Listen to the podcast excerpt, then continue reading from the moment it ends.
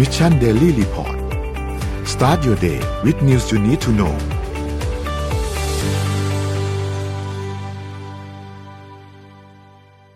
สวัสดีครับยินดีต้อนรับเข้าสู่ Mission Daily Report ประจำวันที่25เดือนพฤษภาคม 2565 นะครับ วันนี้คุณอยู่กับเรา 3 คนตอน 7 โมงถึง 8 โมงเช้านะฮะ ตอนนี้ 2 อยู่นะฮะแต่เดี๋ยวมี 3 นะครับก่อนรอรอสักครู่หนึ่งนะฮะ เราชอบเซอร์ไพรส์แบบนี้นะครับ เดากันไปก่อนนะครับ ว่าอีกท่านหนึ่งเป็นใครนะฮะเดี๋ยวเราค่อยๆไปอัปเดตเรื่องราวต่างๆกันนะครับ ว่ามีอะไรเกิดขึ้นบ้างในช่วง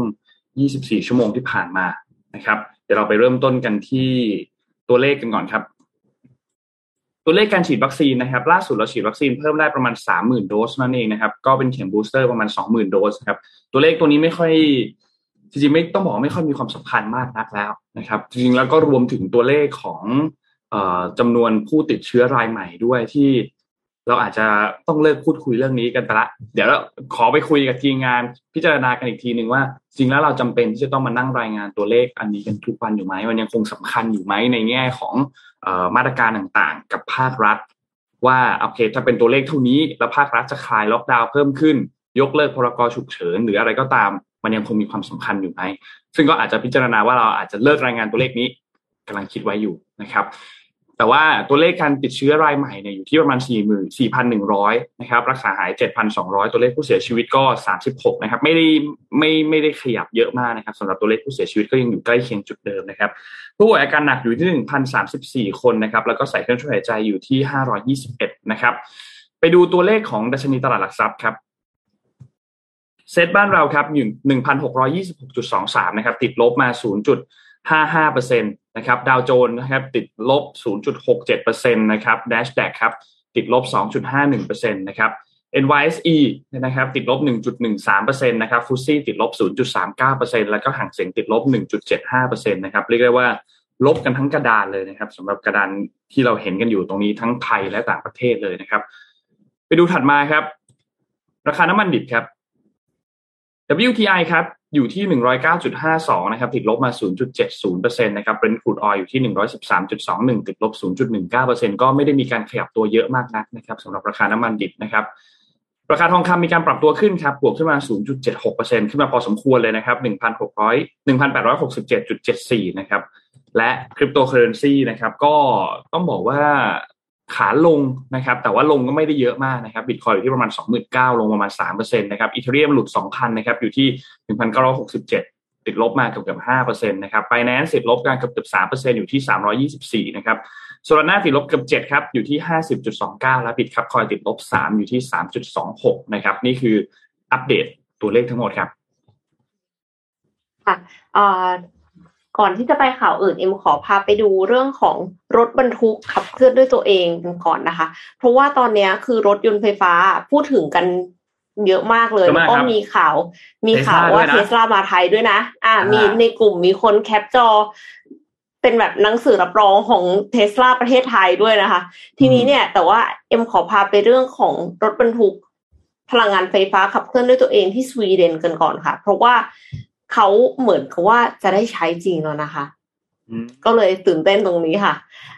หน้าตาเป็นแบบนี้เลยนะคะ ดูแบบ futuristic มากมัน future ตรงไหน มัน future ตรงที่มันไม่มี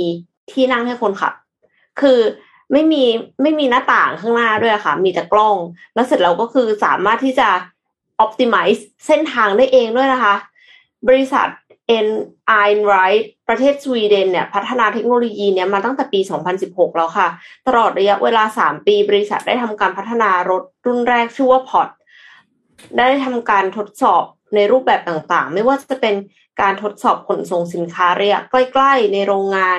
ทดสอบบนถนนสาธารณะระยะใกล้ ๆ ภายในความควบคุมของมนุษย์นะคะบริษัทเนี่ยได้รับใบอนุญาตจากรัฐบาลสวีเดน ให้เปิดบริการรถบรรทุกพลังงานไฟฟ้าขับเคลื่อนอัตโนมัติ พอร์ตเป็นรายแรกของโลกในปี 2019 ค่ะ โดยได้รับได้นำรถไฟฟ้าเนี่ยมาให้บริการประมาณ 200 คัน อย่างที่เห็นนะคะ ว่าไม่มีพื้นที่ห้องคนขับไม่มีหน้าต่าง รูปทรงเนี่ยก็ดูเหมือนมาจากโลกอนาคตเลยนะคะ ปัจจุบันรถ ปัจจุบันรถบรรทุกพลังงานไฟฟ้าเนี่ยมีอยู่ 3 รุ่นด้วยกันค่ะ ก็คือแบบไร้คนขับเนี่ยเรียกว่า Pod แล้วก็เป็น trailer แล้วก็อีกรุ่นเนี่ยคือ truck truck เนี่ยมีห้องโดยสารสำหรับมนุษย์ผู้ควบคุม รถบรรทุกสามารถที่จะวิ่งทำความเร็วระหว่าง 20-85 กิโลเมตรต่อชั่วโมง วิ่งได้ระยะทางประมาณ 200 กิโลเมตร ต่อการชาร์จพลังงานไฟฟ้าหนึ่งครั้ง ระบบปฏิบัติการที่ใช้ควบคุมเนี่ยคือชื่อว่า Saga OS นะคะ หน้าจอสาสามารถแสดงสถานะการทำงานของรถยนต์แต่ละคันได้ รวมไปถึงเส้นทางการเดินรถบนถนนสาธารณะ เพื่อ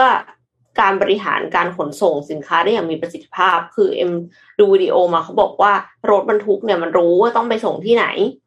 อืมเสร็จแล้วมันก็ออ t ติ i z e เส้นทางเอง ก็คือคิดเองว่าคนจะเลี้ยวซ้ายเลี้ยวขวาไปถนนไหนถนนไหนติดไม่ติด แล้วก็เหมาะสมกับรถบรรทุกยังไงนะคะ ระบบขับเคลื่อนของตัวรถเนี่ย ถ้าเจอกรณีฉุกเฉินสามารถสลับเป็นควบคุมระยะไกลโดยมนุษย์ได้ คือมันดีตรงที่ว่าเอาควบคุมระยะไกลโดยมนุษย์ก็ ก็เหมือนต้องมีคนขับอยู่ดีสี่แต่ว่าคนคนนั้นนะคะยนั่งอยู่แล้วเสร็จแล้วเขาก็สามารถที่จะควบคุมได้ เป็นสิบคันอะในเวลาเดียวกันอืมคือมันมันดีกว่าตรงนี้แล้วก็คือ ไม่ได้ต้องมากลัวว่าเขาง่วงเขาหลับแล้วรถมันจะชนควงกะอะไรอย่างเงี้ยนะคะ ในเดือนพฤศจิกายนที่ผ่านมาค่ะ บริษัทเนี่ยก็มีข้อตกลงกับรัฐบาลสหรัฐ ในการนำรถบรรทุกพลังงานไฟฟ้าของบริษัทเข้ามาจัดจำหน่ายด้วยนะคะ แล้วก็มีการ จัดตั้งสำนักงานประจำสหรัฐในนิวยอร์กด้วยค่ะ แล้วก็มีศูนย์ฝึกอบรมกระจายสินค้าในเท็กซัส คือกลายเป็นว่า โอเค นอกจากสวีเดนแล้วเนี่ยก็คือไปที่สหรัฐอเมริกาแล้วนะคะ มีการสร้างตำแหน่งงาน แล้วก็พัฒนาเทคโนโลยีการส่งสินค้าให้กับประชากรในรัฐเท็กซัสค่ะ ตอนนี้นี่ก็โอ้โหกำลังเติบโตมากเลยนะคะแล้วบริษัทเนี่ยเขายืนยันว่ารถบรรทุกพลังงานไฟฟ้าขับเคลื่อนอัตโนมัติจะสามารถลดต้นทุน การขนส่งสินค้าลงประมาณ 60%เมื่อเทียบกับรถบรรทุกพลังงานน้ำมันที่ควบคุมโดยพนักงานที่เป็นมนุษย์ แล้วก็ลดขั้นตอนการซ่อมบำรุงได้ด้วยค่ะ เพราะว่าเทคโนโลยีรถบรรทุกพลังงานไฟฟ้าเนี่ยมีโครงสร้างระบบขับเคลื่อนอัตโนมัติที่มีความซับซ้อนน้อยกว่าเครื่องยนต์ที่ใช้น้ำมัน อันนี้เซอร์ไพรส์มาก แล้วก็แน่นอนรักโลกด้วยนะคะ ถ้าสมมติว่านำพลังงานไฟฟ้ามาจาก renewable energy พลังงาน งอาทิตย์พลังงานลม แล้วก็เอามาใช้ขับเคลื่อนรถบรรทุกที่ใช้ขนส่งสิ่งของสิ่งของ ซึ่งแน่นอนทุกคนก็รู้อยู่แล้วว่า e-commerce มันโตเร็วมากโดยเฉพาะอย่างยิ่งหลังโควิด ดังนั้นเนี่ยการใช้รถบรรทุกเนี่ยมันเยอะ แล้วถ้าใช้รถบรรทุกในแบบที่เป็นมิตรต่อสิ่งแวดล้อม แล้วก็ปลอดภัย เพราะว่าไม่ได้ต้องใช้คนขับแล้วมี human error จากการที่นอนพักผ่อนไม่เพียงพอ ก็น่าจะเป็นนิมิตหมายที่ดีมากเลยนะคะ น่าสนใจแจ็คครับมาแล้ว สวัสดีครับพี่แจ็คขออภัยด้วยฮะเอ่อ Happy Birthday พี่เอ็มด้วยนะครับ สุขสันต์วันเกิดขอบคุณนะคค่ะรัอ๋อ Happy Birthday ครับพี่เอ็มมีความสุขมากๆนะครับ ค่ะขอบคุณค่ะ เป็นสายฉลองวันที่พี่เอ็มมาเลยขออภัยทุกท่านด้วยสุขภาพแข็งแรงนะนะฮะครับพี่เอ็มนะฮะ ก็ต้องบอกว่าวันนี้นะครับ เอ่อเมื่อกี้เพิ่งมีข่าว breaking news เข้ามาเนาะ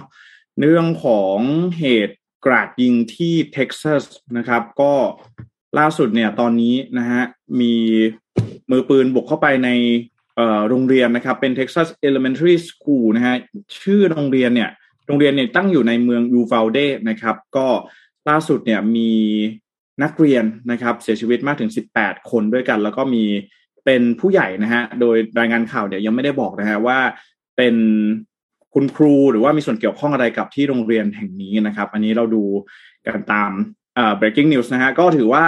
เป็นอีกหนึ่งเหตุการณ์นะครับ ที่ถือว่าเป็นเหตุการณ์ใหญ่ตอนนี้นะครับ ที่สหรัฐอเมริกาที่กำลังเกิดขึ้นนะครับ อืมเดี๋ยวถ้าเกิดว่ามีอัปเดตอะไรในวันนี้น่าจะมีรายละเอียดเพิ่มเติมนะครับ อืมมีแมสชูตติ้งอีกแล้ว ที่ครับที่เมื่อก่อนล่าสุดนี้ก็เพิ่งมีไปที่บอสตันใช่ไหมที่อืมเป็นเกี่ยวข้องกับเอ่อ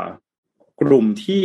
น่าจะเป็นน่าเป็นชายที่น่าจะมีประวัติเรื่องของการเหยียดสีผิวอะไรอย่างนี้นะฮะ แล้วก็มีเหตุกราดยิงไปด้วยเช่นเดียวกันนะครับ ยังไงก็วันนี้น่าจะติดตามกันอีกทีหนึ่งนะครับ อืม เกิดเกิดขึ้นบ่อยมากเลยสำหรับสำหรับพื้นที่ตรงนี้ อืมกลัวมากเลย จริง ๆ อันนี้ไม่แน่ใจเหมือนกัน หรือว่าใครที่คุ้นเคยกับข่าวพวก mass shooting หรือว่าอะไรเงี้ยนะฮะคือรู้สึกว่าหลังๆ เนี่ย จริง ๆ ที่อเมริกาเนี่ยมีบ่อยนะแต่เพียงแต่ว่าเอ่อ มีการรายงานข่าวออกมาเป็นเป็นครั้งใหญ่เนี่ย มันบ่อยหรือเปล่านะครับ เพราะว่าอย่างเช่นครั้งนี้เนี่ย มีผู้เสียชีวิตแล้วเนี่ยยี่สิบรายด้วยกันก็น่าจะถือว่าเป็นครั้งใหญ่ครั้งหนึ่งนะฮะค่ะแต่ว่าเท่าที่ผ่านมาที่ได้เคยเสิร์ชดูข่าวที่จะมารายงานใน MDR ใน Mission New แต่ก่อนเนี่ยก็รู้สึกว่ามีให้เห็นอยู่เรื่อยๆเลยนะนะครับจริงครับเห็นบ่อยมากนะใครที่อยู่ที่สหรัฐหรือว่าคุ้นเคยกับข่าวพวกนี้ลองแสดงความคิดเห็นเข้ามาได้นะฮะว่าเออเหตุการณ์ มันบ่อยจริงหรือเปล่า แล้วก็ที่รายงานออกมาเป็นข่าวเนี่ย มันอาจจะไม่ได้เยอะเท่าเหตุการณ์ที่เกิดขึ้นจริงนะครับ อืมเออเดี๋ยวสักครู่นะครับพอดี iPad มันมีปัญหา ได้ครับงั้นเดี๋ยวไปดูกันที่ข่าวอื่นก่อนนะคะเอ่อข่าวแรกกันก่อนเลยนะฮะข่าวแรกสำหรับผมนะฮะขออภัยด้วยนะฮะก็เมื่อวานนี้นะครับ มีการประชุมคณะรัฐมนตรีนะครับ แล้วก็มีวาระให้พิจารณาเนี่ยหลายเรื่องเลยด้วยกันนะครับ ก็ ไปดูกันที่เรื่องที่ค่อนข้างน่าสนใจนะฮะก็เป็นเรื่องของโครงการเราเที่ยวด้วยกันนะครับ ก็ล่าสุดเนี่ยมีการคณะรัฐมนตรีนะครับ ก็มีมติเห็นชอบแล้วเป็นที่เรียบร้อยนะครับ ได้มีการเพิ่มจำนวนสิทธินะครับ โครงการเราเที่ยวด้วยกันระยะที่ 4 อีก 1.5 ล้านสิทธิ์นะครับพร้อมนั้นขยายระยะเวลาไปถึง 30 กันยายนปี 2565 นะครับ ตามที่ สบคเนี่ยอ่อสบสนะครับศูนย์บริหารสถานการณ์เศรษฐกิจจากผลกระทบโควิด -19 เนี่ยนะครับได้มีการเสนอเข้ามานะครับ ก็เป็นไปเพื่อการสนับสนุนนะครับ การท่องเที่ยวให้ประชาชนเนี่ยเกิดการใช้จ่ายนะครับ แล้วก็ช่วยเหลือแล้วก็เยียวยาผู้ประกอบการภายในประเทศนะครับ ก็ไปดูกันว่ารายละเอียดนะครับของโครงการเนี่ย มีอย่างไรบ้างนะครับ แล้วก็คาดการณ์ว่าจะเริ่มได้อีกทีหนึ่งเนี่ยนะครับ ในช่วงไหนนะครับ ก็ ตอนนี้เนี่ยนะครับเท่าที่มีการคาดการณ์เอาไว้นะครับ ว่าจะมีการเริ่มต้นโครงการคนละครึ่งเนี่ยในช่วงกลางเดือนมิถุนายนนี้นะครับ ก็เดือนหน้านี้แล้วนะครับ น่าจะเร็วๆนี้แหละนะฮะน่าจะได้เห็นการเพิ่มนะครับสิทธิ์นะครับ เราเที่ยวด้วยกันเนี่ยหนึ่งล้านห้าแสนสิทธิ์ด้วยกันนะครับ ก็เงื่อนไขเนี่ยนะครับ ก็ไม่ต้องพูดกันมากนะฮะก็คือใครที่มีสิทธิ์กันอยู่แล้วนะครับ ติดตั้งแอปพลิเคชันนะครับ ดาวน์โหลดแอปเป่าตังกันเข้ามานะครับ ก็น่าจะได้รับสิทธิ์กันเพิ่มนะครับ ก็วิธีการลงทะเบียนเนี่ย เป็นการเข้าร่วมนะครับ โครงการผ่าน www เราเที่ยวด้วยกัน com นะครับถ้าหากว่าใครที่ยังไม่เคยมีในส่วนของตัวสิทธิของเราเที่ยวด้วยกันอยู่นะครับ ก็จะมีการยืนยันตัวตนนะครับ ผ่านทางออนไลน์นะครับ แล้วก็ที่เหลือเนี่ยนะครับ การจองนะครับที่พักต่างๆ เนี่ยก็จะใช้ในลักษณะของการที่เราต้องติดต่อไปที่ที่พักก่อนนะครับ แล้วก็ แจ้งนะครับ ความประสงค์ว่าเราจะใช้ในเรื่องของสิทธิเราเที่ยวด้วยกันนะครับ จะมีกำหนดอยู่นะฮะว่าล่วงหน้าอาจจะสักประมาณสักเอ่อหนึ่งถึงสองวันนะครับ หรือว่าทางที่ดีเนี่ยสักหนึ่งสัปดาห์นะฮะสัปดาห์จะชัวร์ที่สุดครับ อ่า จองนะฮะเราเที่ยวด้วยกันนะครับ ก็รอคอยมานานนะฮะก็หวังว่าเขาเริ่มจะได้เริ่มวันที่เท่าไหร่นะครับพี่แจ็คหรือว่าเริ่มเอ่อตอนนี้วันที่เริ่มเนี่ยยังไม่ได้มีการเคาะออกมานะครับ แต่เท่าที่คาดการณ์เอาไว้เนี่ยน่าจะเป็นช่วงประมาณกลางเดือนมิถุนายนนะครับ ก็คือ คณะรัฐมนตรีเนี่ยเห็นชอบนะครับ แล้วว่าให้มีการเพิ่มสิทธิ์นะครับ ทีนี้เหลือเหลือที่เอ่ออยู่ที่หน่วยงานที่เกี่ยวข้องแล้วนะครับ ว่าจะสามารถดำเนินการเนี่ยได้เมื่อไหร่นะครับ อ่าโอเคเป็นโครงการที่ดีนะนนท์ชอบเที่ยวค่ะนนท์ชอบโครงการนี้มากเลย เพราะว่ามันใช่เพราะนนท์เที่ยวรถเยอะรถเยอะจริงอะ จริงรถรถแบบรถเป็นรถอะโอเคเลยอะ ใช่ครับอืมสักครู่นะฮะ iPad นนท์กำลังกลับมาแล้วฮะกำลังหมุนหมุนหโอมุนเคงั้นเอ็มขอพาพี่เอ็มไปพาอีกข่าวหนึ่งแล้วเดี๋ยวนนท์ไปโอต่อเค พาพอไปโปรโมชั่นนิดนึงค่ะ ชวนแฟนๆ มาช้อปปิ้งกับสินค้าราคาดีค่ะ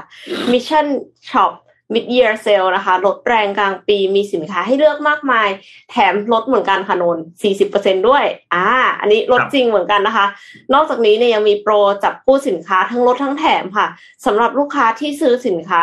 โปรจับคู่เนี่ย มีแถมฟรีเทียนหอมอโรมามูลค่า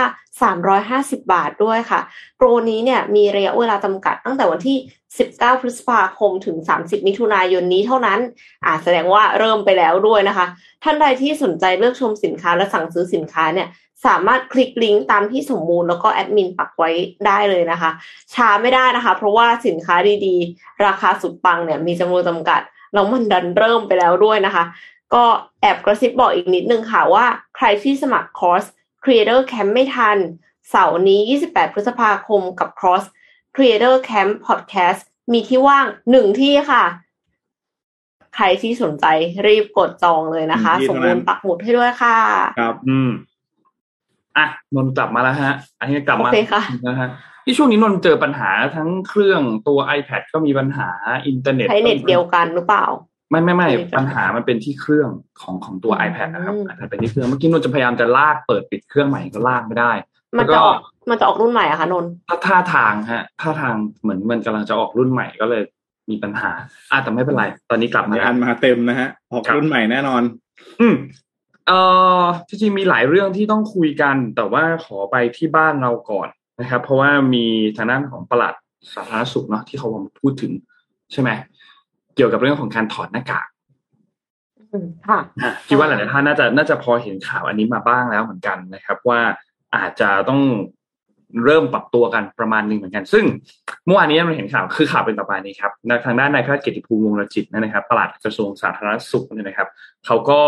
ออกมาพูดถึงเหมือนกัน บอกว่าในช่วงกลางเดือนหน้ากลางเดือนมิถุนายนเนี่ยจะมีการปรับคำแนะนำในการสวมหน้ากากอนามัยนะครับ ก็จะมี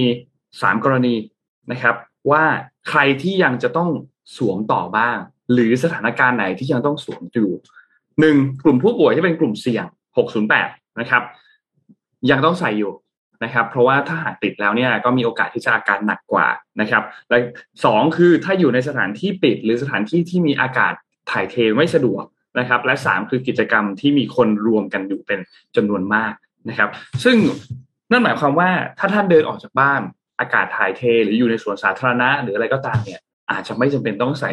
แมสแล้วนะครับ นี่เป็นเพียงแค่การคาดการณ์นะครับเขาก็คาดการณ์กันว่าในช่วงกลางเดือนมิถุนายนเนี่ยน่าจะมีการปรับตัวกันได้พอสมควร ซึ่งก็ถือว่าเป็นข่าวดีนะมันว่า เพราะว่าเราก็จะค่อยๆ ปรับตัวเข้าสู่สภาวะปกติอีกครั้งหนึ่ง แม้ว่านนนนเชื่อว่านะและนนเองก็อาจจะยังรู้สึกเหมือนกันตอนช่วงแรกๆที่เริ่มมีการประกาศคลายเรื่องการใส่แมส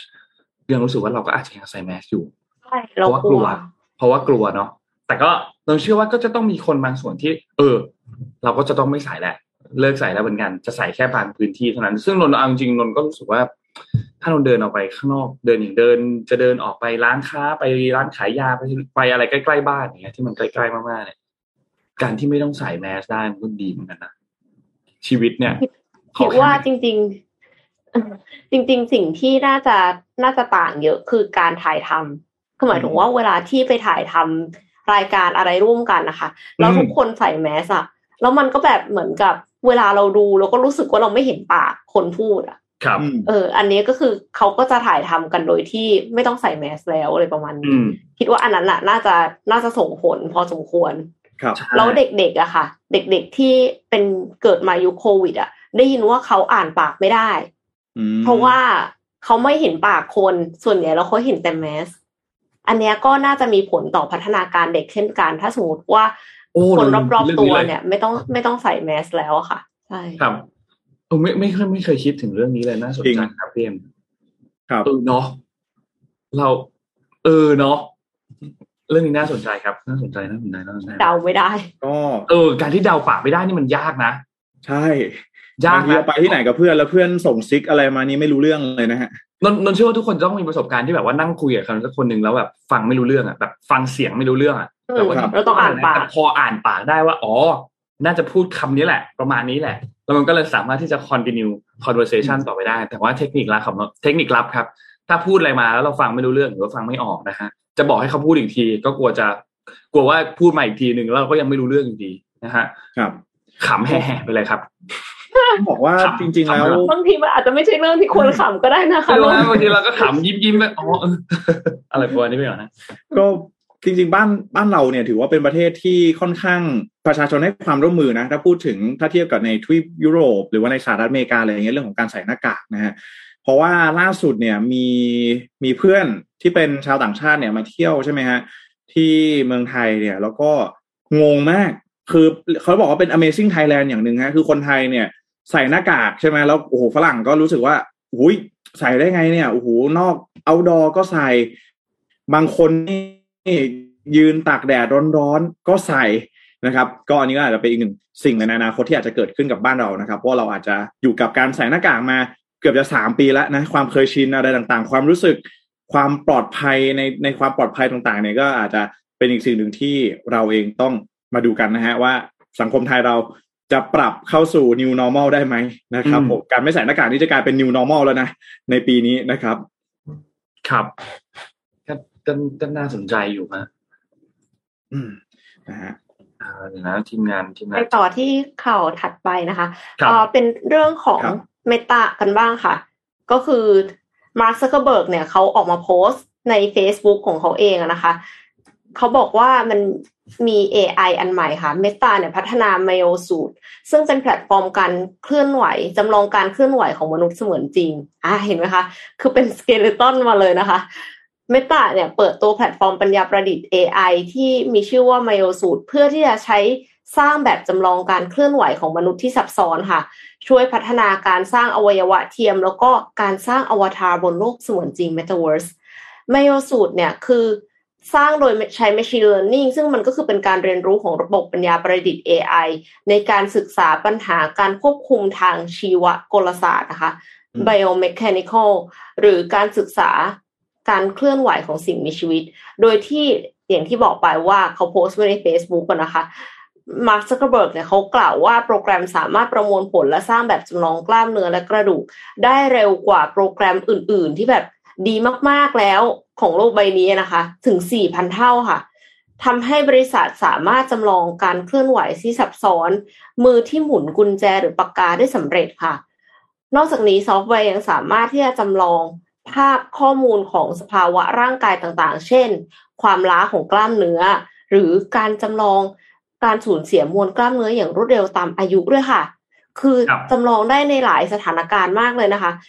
ภาพที่ได้เนี่ยจะแสดงให้เห็นเส้นใยของกล้ามเนื้อและเส้นเอ็น ช่วยให้มองเห็นได้ครอบคลุมว่ากล้ามเนื้อตอบสนองต่อกิจกรรมต่างๆ และตอบสนองต่อการผ่าตัดได้อย่างไรคะอุ้ยอืมอันนี้มีประโยชน์มากๆเลยเขาบอกว่าเขาอะอนุญาตให้ researcher เอาไปทำต่อด้วยนะคะ เกี่ยวกับเรื่องทางการแพทย์เนี่ย มาร์คซักเคอร์เบิร์กเนี่ยกล่าวว่างานวิจัยนี้จะช่วยเร่งความสำเร็จในการพัฒนาอวัยวะเทียม การใช้งานเพื่อการกายภาพบำบัด และเป็นประโยชน์ต่อการศึกษาเทคนิคการผ่าตัดได้ด้วย บริษัทเนี่ยตั้งเป้าว่าจะสามารถต่อยอดไปใช้งานด้านการสร้างอวัยวะเทียม หรือการฟื้นฟูสมรรถภาพทางกายค่ะ และยังช่วยให้แน่นอนนะคะ อันนี้คือเป้าหมายหลักอยู่แล้ว พัฒนาอวตารหรือตัวแทนของผู้ใช้งานบนโลกเสมือนจริง Metaverse ครับ สมจริงได้ดีขึ้นด้วยค่ะ คือก่อนหน้าเนี้ยอยู่ใน Metaverse ไม่มีขาเนาะครับตอนนี้เนี่ยนอกจากจะมีขาแล้วนะคะ มือยังกำได้อีกด้วยค่ะอืมสุดยอดไปเลยมันจริงขึ้นไปเรื่อยๆนะฮะโอ้โหไม่ธรรมดาน่าสนะนใจนนพามาดูเจ็ดโมงครึ่งดีกว่าถึงแม้ว่าจะยังไม่เจ็ดโมงครึ่งก็ตามนะครับครับ วันนี้อยากพามาดูฮะเพราะว่าตนเชื่อว่าช่วงนี้หลายหลายหลายท่านมีประสบการณ์ร่วมกัน ก็คือการขาดทุนจากการ ลงทุนครับเราเชื่อว่าหลายท่านมีเราเชื่อว่าโอ้โหมีประสบการณ์ร่วมกันแน่นอนเพราะว่าหนาวเลยนะคะโอ้โหทั้งคริปโตทั้งหุ้น ทั้งพันธบัตรนะฮะช่วงโอ้นี้โหหนักหน่วงมากเลยครับทีไม่นี้ไม่เปิดเข้าไปดูพอร์ตมาสักพักแล้วอะใช่ใช่ใช่ครับ ไม่เปิดเหมือนกันฮะ เราเรามีหน้าที่ลงทุนกองทุนลดหย่อนภาษีอะไรเราก็ตัดแต่ละเดือน แล้วปล่อยมันไปฮะใช่ฮะเราคิดภาพว่าเรากำไรในการเอามันมาลดหย่อนภาษีแล้วกันนะฮะไม่ขายไม่ขาดทุนนะฮะครับครับอืมจะคิดคิดอย่างนั้นก็ไม่ดีเท่าไหร่นะฮะดีคำแนะนำนี่ วันนี้มันนี่มิชชั่นครับ by ครับ SB ภารกิจโอเครอบรู้เรื่องเงินทองครับนนท์จะพามาดูเรื่องนี้ครับว่าเราทำอย่างไรดี ถ้าหากว่าเราขาดทุนจากการลงทุนนะครับ ในโลกของการลงทุนเนี่ยจริงๆต้องบอกว่านนท์เชื่อว่าร้อยเปอร์เซ็นต์แล้วกัน คนที่เคยลงทุน ไม่มีใครไม่เจอไม่เคยเจอสภาวะการขาดทุนนะครับ เพราะว่ามันเป็นจุดเป็นมันมีกำไรก็ต้องมีขาดทุนแหละนนท์เชื่อว่าทุกท่านน่าจะเคยประสบทั้งสองแบบนะครับ เพราะว่าปัจจัยเยอะมากมีทั้งคาดเดาได้ และคาดเดาไม่ได้นะครับ โดยเฉพาะอย่างยิ่งปี 2022 นี้เนี่ยช่วงเศรษฐกิจก็เข้าสู่ขาลงอีกครั้งหนึ่งมีหลายปัจจัยมากเลย สงครามของรัสเซียยูเครนสถานการณ์ราคาพลังงาน นโยบายทางการเงินต่างๆ ของธนาคารกลาง โดยเฉพาะที่สหรัฐ มันก็ส่งผลทำให้สินทรัพย์ต่างๆ หุ้นคริปโต มูลค่าก็ลดลงรวดเร็วนะครับ อย่างกรณีที่เห็นชัดที่สุดก็คือคงเป็นลูน่าที่มีการปรับตัวลดลงอย่างรวดเร็ว ซึ่งอันนี้ก็เกิดจากเรื่องของการโจมตีเนาะเพราะฉะนั้นก็อาจจะแยกไปเป็นเรื่องเรื่องหนึ่งนะครับ แน่นอนว่ามันก็มีนักลงทุนที่ได้ประโยชน์จากเรื่องนี้ และมีนักลงทุนที่แทบจะบอกว่าคือล้มละลายไปเลยจากเรื่องนี้เช่นเดียวกันนะครับ ซึ่งต้องบอกว่าคนส่วนใหญ่แล้วเนี่ยต้องบอกพอ เจอกับพอร์ตลงทุนที่ติดลบเนี่ยหลาย ๆ คนก็จะมีวิธีการรับมือที่แตกต่างกันไป แต่ว่าก็จะมีคนส่วนหนึ่งครับที่มีวิธีการรับมือกับการขาดทุนอย่างผิดๆนะครับ ยกตัวอย่างครับ เช่น พยายามจะข่มความรู้สึกฮะที่โอ้โหเรารู้สึกแย่มากเลย เมื่อขาดทุนเนี่ยข่มความรู้สึกที่เกิดขึ้นในใจ กดความรู้สึกนั้นไว้ แล้วก็ไม่ยอมรับมันว่าเราขาดทุนจาก การลงทุนในครั้งนี้นะครับ หรือบางคนอาจจะไปโทษสิ่งอื่น ๆ รอบๆตัวว่า หรือว่าโทษโทษสิ่งอื่นรอบๆตัวแทนการตัดสินใจพลาดของตัวเอง หรือบางคนอาจจะถึงขั้นหลอกตัวเองว่า เดี๋ยวมูลค่าของสินทรัพย์นั้นเนี่ยก็จะค่อยๆ ปรับตัวสูงขึ้น แล้วเราก็จะเข้าซื้อโดยที่ปราศจากการตัดสินใจโดยถี่ถ้วน นะครับซึ่งทั้งหมดนี้เนี่ยต้องบอกว่าเป็นเรื่องปกติ แล้วก็เป็นปฏิกิริยาทางจิตใจที่จิตใต้สำนึกของเราเนี่ยตอบสนองเมื่อประสบเจอกับสภาวะการขาดทุนที่มันคาดไม่ถึงนะครับ ซึ่งร่างกายของเรามันทำไปโดยอัตโนมัตินะครับ แต่อะไรก็ตามปฏิกิริยาเหล่านี้เนี่ยทำให้เราไม่สามารถจัดการกับปัญหาที่เกิดขึ้นได้ ไม่ว่าจะเป็นตัวต้นตอที่เกิดขึ้นจากการขาดทุนนะครับ แล้วก็อาจจะทำให้เราเนี่ยมองข้ามวิธีการแก้ไขปัญหาที่เหมาะสมไปโดยสิ้นเชิงนะครับ ทีนี้ Money Mission by SCB ภารกิจรอบรู้เรื่องเงินทองวันนี้เนี่ยเราก็จะพาทุกท่านมาเตรียมรับมือกับสภาวะขาดทุนที่หลาย ๆ คนอาจจะกำลังเจออยู่นะครับนนมีคำแนะนำมาคร่าวๆสามข้อนะครับ เดี๋ยวเราค่อย ๆ ไปทีละข้อนะครับรบข้อที่หนึ่งครับ ข้อแรกเลยก่อนประเมินสถานการณ์ครับ หรือว่า re-evaluate นะครับ คือพอเราเจอสถานการณ์พอติดลบแล้วเนี่ย ให้ลองทบทวนก่อนว่าเอ้ยสาเหตุที่มาของการขาดทุนครั้งนี้เนี่ย มันเกิดขึ้นมาอะไรจากอะไร เช่น สาเหตุอาจจะเกิดมาจากที่เราลงทุนในสินทรัพย์ที่มีความเสี่ยงสูงมากเกินไปหรือเปล่า หรือเกิดจากการที่เราไปเจอข้อมูลอันอันนึงมา แล้วเราหลงเชื่อข้อมูลนั้นไปแบบไปแอบมากๆหลงผิดไปมากๆ การที่เราหาสาเหตุได้เนี่ยมันจะทำให้เรามีความระมัดระวังมากขึ้นในการลงทุนในอนาคตนะครับ รวมถึงเรื่องของการกระจายความเสี่ยงที่เหมาะสมมากยิ่งขึ้นด้วย ก็อาจจะทำให้เราเลือกที่จะตรวจสอบข้อมูลทางด้านการลงทุนต่าง ให้มันแม่นยำมากขึ้นนั่นเองนะครับ ถึงแม้ว่าเฮ้ยเราอาจจะต้องใช้เวลาเป็นปีนะ กว่าที่จะปรับสมดุลพอร์ตให้กลับมาทำผลตอบแทนได้ดีครั้งหนึ่งเนี่ย แต่พอเราประเมินสถานการณ์ได้ถูกต้องแล้วเนี่ย ก็เชื่อเลยเลยว่า เรากำลังกลับมาเดินบนเส้นทางการลงทุนที่ถูกต้องอีกครั้งหนึ่งนะครับ สิ่งที่ต้องจำขึ้นใจเลยคือ สถานการณ์ที่มันอาจจะเกิดเหตุที่ไม่คาดคิดเนี่ยอาจจะเกิดขึ้นได้อยู่ตลอดเวลา เพราะฉะนั้นเราก็ต้องมีสติให้ได้มากที่สุดนะครับ เราถึงจะผ่านสถานการณ์ที่หนักหน่วงแบบนั้นไปได้นะครับสองครับคือเราก็ต้องเรียนรู้จากข้อผิดพลาดนะครับ learn from mistake นะครับ ในการที่เราเจอกับสภาวะขาดทุนต่างๆ เนี่ยก็ต้องคอยย้ำอยู่เสมอว่าเออเราต้องอยู่กับความเป็นจริงนะรอบนี้เราผิดพลาดจริง ๆ เราลงทุนเพื่อหวังผลตอบแทนก้อนใหญ่ แต่สุดท้ายแล้วเนี่ยความเสี่ยงมันสูงเกินไปกว่าที่เราจะรับได้ทำให้สุดท้ายแล้วเราก็พลาดไปนะครับหลงเชื่อข้อมูลผิดๆการตัดสินใจของเรามันก็ผิดพลาดไปด้วย ก็ลองลองมองย้อนดูว่า เอ๊ะเราผิดพลาดอะไรไป อะไรคือปัจจัยที่มันอยู่ในการควบคุมของเรา แล้วเราตัดสินใจตัดสินใจผิดพลาด หรืออะไรที่เป็นปัจจัยที่มันเหนือการควบคุมของเรานะครับ เพราะฉะนั้นก็ต้องอ้างอิงจากความเป็นจริงนะ อย่าให้อคติมาหลอกตัวเองว่า เออไม่ได้พลาดหรอก จริงๆแล้วมันเป็นปัจจัยที่เราคุมไม่ได้แต่จริงๆแล้วมันเป็นเรื่องที่เราคุมได้นะครับ พอเป็นแบบนั้นปุ๊บความผิดพลาดต่างๆ สาเหตุเหล่านั้นเนี่ย มันก็จะส่งผลดีต่อการตัดสินใจของเราในครั้งถัดไป ให้เราไม่ผิดพลาดแบบเดิม นะครับ แต่ว่ายังไงก็ตามเราก็ต้องจัดการให้ได้ด้วยนะว่าไอ้เรื่องที่เราเชื่ออยู่ไอ้ข้อมูลที่เราเห็นอยู่เนี่ยเป็นข้อมูลที่ผิดหรือเปล่านะครับ และข้อสุดท้ายครับก็คือหาความช่วยเหลือครับ หาความช่วยเหลือในที่นี้คือ ลองถามผู้เชี่ยวชาญดูซิว่าไอ้สิ่งที่เราเข้าใจอยู่ตอนนี้ สิ่งที่เราตัดสินใจลงไปอันนี้เนี่ยพออิงกับหลักการอิงกับข้อมูลต่างๆ แล้วเนี่ยเราตัดสินใจถูกต้องหรือเปล่านะครับ ตอนนี้เราขาดทุนเนี่ยอาจจะต้องบอกว่า คือแม้ว่ามันอาจจะไม่ได้ส่งผลถึงความมั่นคงทางการเงินของเราโดยทันที แต่นักลงทุนเนี่ยก็อาจจะเครียดได้ อาจจะซึมเศร้า อาจจะรู้สึกไม่ค่อยดี ดังนั้นตัวเลือกที่ดีเนี่ยอาจจะหันไปปรึกษาผู้เชี่ยวชาญอย่างที่บอกครับ เอาคำแนะนำต่างๆมา เพื่อมาปรับใช้ในการลงทุนของเราในครั้งต่อไปนะครับ รวมถึงในระยะยาวก็จะทำให้เราประสบความสำเร็จมากยิ่งขึ้นด้วย อาจจะพิจารณาถ้าเรามีเงินจำนวนเยอะๆมากๆหาเงินเก่งมากเนี่ย เราอาจจะไม่จำเป็นต้องต้องลงทุนเก่งก็ได้เราอาจจะจ้างผู้ให้คำแนะนำทางการเงิน หรือผู้จัดการการเงินก็ได้เหมือนกันนะครับ ในระยะยาวก็เพื่อความมั่นคงทางการเงินของเราเองทำสิ่งที่เราถนัดก็ได้นะครับนี้ในมุมหนึ่งนะครับ ซึ่งก็อันนี้เป็นสามวิธีที่ต้องบอกว่า ถ้าคุณทำตามนี้ก็โอกาสที่จะ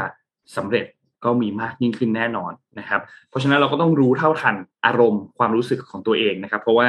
การลงทุนเนี่ยแม้ว่าจะไปอิงการหลักการอิงตามข้อมูลมากๆแต่สุดท้ายแล้วมนุษย์หลาย ๆ ครั้งก็มักจะตัดสินตัดสินใจจากอารมณ์เช่นเดียวกันนะครับ ถ้าใครมีวิธีที่แนะนำหรือมีวิธีที่ท่านใช้อยู่แล้วรู้สึกว่ามัน work ก็ลองแนะนำใน comment มาได้นะครับ ก็วันนี้ครับ Money Mission by SCB ภารกิจรอบรู้เรื่องเงินทองก็ออกมาฝากกันเรื่องนี้ครับ ช่วงนี้เป็นช่วงที่เศรษฐกิจการลงทุนต่างๆเนี่ยยากจริง ๆ นะฮะ แล้วก็อย่าลืมว่าเวลาที่เราลงทุนเนี่ยต้องย้ำกับตัวเองเอาไว้นะครับ ว่าเราต้องลงทุนให้ได้ตามเป้าหมายของเรานะฮะระหว่างทางเนี่ยถ้าหากว่าใครลงทุนระยะยาว หรือว่าระยะกลางเนี่ยถ้าหากว่าในช่วงช่วงนี้มันมีติดลบบ้างนะครับ แดงบ้างอะไรแบบนี้นะฮะก็ต้องลองดูนะฮะว่ามันจะเป็นต้องเป็นการลงทุนระยะยาวหรือเปล่านะครับ พอร์ตเราถึงจะกลับมาทำผลตอบแทนได้ดังเดิมนะฮะถ้าหากว่าใครที่ในช่วงนี้ รู้สึกว่าลงทุนระยะสั้นนะครับ อยากได้ผลตอบแทนเนี่ยอะอาจจะต้องดูแล้วว่าตลาดหุ้นหรือว่าคริปโตเคอเรนซีเนี่ยยังเหมาะกับเป้าหมายการลงทุนของเราอยู่หรือไม่นะครับ ยังไงเป็นกำลังใจให้กับทุกๆท่านนะครับ เชื่อว่าตอนนี้กระจายความเสี่ยงด้วยนะคะอ่านะครับก่อนจะเป็นกำลังใจให้คือถ้าทุกท่านก็เป็นกำลังใจให้กับตัวเองก่อนนะฮะอ่าค่ะ เป็นกำลังใจให้ตัวเองด้วยนะคะ คือครับถ้ากระจายความเสี่ยงไว้เนี่ยมันมีโอกาสที่เราจะไม่ได้ขาดทุนไปทั้งหมดอ่าหรือว่าบางอย่างเนี่ยที่ โอเค สมมุติว่าเลสเซนะอาจจะลงรูหน้าไว้คือแบบว่าหมดเลยหายไปเลย แต่ว่าบางส่วนเนี่ยที่ยังอยู่ในหุ้น เราหุ้นเนี่ยโอเค ตอนนี้มันลง แต่มันก็มีโอกาสที่จะกลับมาขึ้นนะคะ ก็อาจจะอาจจะแบบแบ่งรับแบ่งสู้เนาะมันมันคือแน่นอนว่าเวลาที่เกิดเหตุการณ์อย่างเงี้ยค่ะ คนที่ลงทุนเนี่ยก็ขาดทุนกันทั่วหน้า แต่ว่าถ้าเราไม่ได้ขาดทุนไปซะทั้งหมด เพราะว่าเรากระจายความเสี่ยงไว้แล้วอะค่ะ มันก็น่าจะช่วยได้บางส่วนเนาะใช่ใช่ช่วยได้ช่วยได้จริงๆช่วยได้บางส่วนจริง ๆ นะครับ แทนที่จะขาดทุนหนึ่งร้อยนะอาจจะเหลือสักเจ็ดสิบแปดสิบแบบนี้นะครับ ถ้าหากว่าเรามีการกระจายความเสี่ยงที่ดีนะฮะยังไงในช่วงนี้นะครับ ก็ติดตาม Mission Daily Report ได้นะครับสำหรับการอัปเดตข่าวสารที่เกี่ยวข้องกับการลงทุนนะครับ ผมครับอ่าเดี๋ยวพามาดูข่าวนี้สักนิดหนึ่งนะฮะรู้สึกว่าเกี่ยวข้องกับผู้ว่าของเราสักนิดหนึ่งนะครับ ก็ถือว่าเป็นตัวอย่างแล้วกันนะครับ ก็พาไปดูที่ นิวยอร์กซิตี้นะครับ NYC นะฮะพี่เอ็มน่าจะมาจาก NYC ใช่ไหมฮะไม่ค่ะ พี่เคยอยู่เอวานสตันค่ะอิลลิอ๋อนอบอยสตันนะฮะขออภัยเอวานสตันไม่ใช่ Evanston ใกล้ๆชิคาโกอ๋อโอเคครับโอเคต้องขออภัยด้วยจำสลับกันสักนิดหนึ่งนะฮะอะก็ต้องบอกว่าล่าสุดนะครับ NYC นะฮะไม่แน่ใจว่าพี่เอ็มกับน้องชนนเห็นตู้โทรศัพท์หยอดเหรียญครั้งล่าสุดเมื่อไหร่ฮะ ในบ้านเราก็ได้นะ เออเนาะ แทบจะไม่เห็นแล้วเดี๋ยวนี้ใช่ไหมน้อยมากแทบจะไม่ใช่ครับ เดี๋ยวนี้นี่โอ้โห ห้างก็ไม่มีแล้วนะครับ แต่ละที่เนี่ยก็ไม่มีแล้วนะครับ ก็ครับล่าสุดนะครับที่ทางการเมืองนิวยอร์กนะครับ ได้ทำการย้ายนะครับ ตู้โทรศัพท์ สาธารณะ ตู้สุดท้ายของเมืองเนี่ยออกไปแล้วนะครับ เมื่อวันจันทร์ที่ผ่านมานะครับ ก็ต้องบอกว่าก่อนหน้านี้เนี่ยตู้โทรศัพท์หยอดเหรียญนะครับ ก็ถือว่าเป็น สัญลักษณ์นะครับแห่งยุคสมัยเช่นเดียวกันนะฮะไม่ใช่แค่ที่อเมริกาหรือว่าที่ไทยก็เหมือนกันนะฮะไม่ว่าจะเป็นการที่แต่ก่อนเนี่ยเราดูหนังใช่ไหมหนังวัยรุ่นต่างๆเนี่ยก็จะต้องมีฉากที่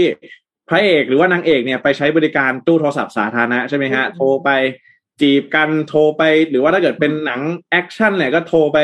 เอ่อหลอกคนนู้นหลอกคนนี้ใช่ไหมเพราะว่าตู้โทรศัพท์สาธารณะเนี่ยมันจะติดตามไม่ค่อยได้ใช่ไหมนะฮะครับก็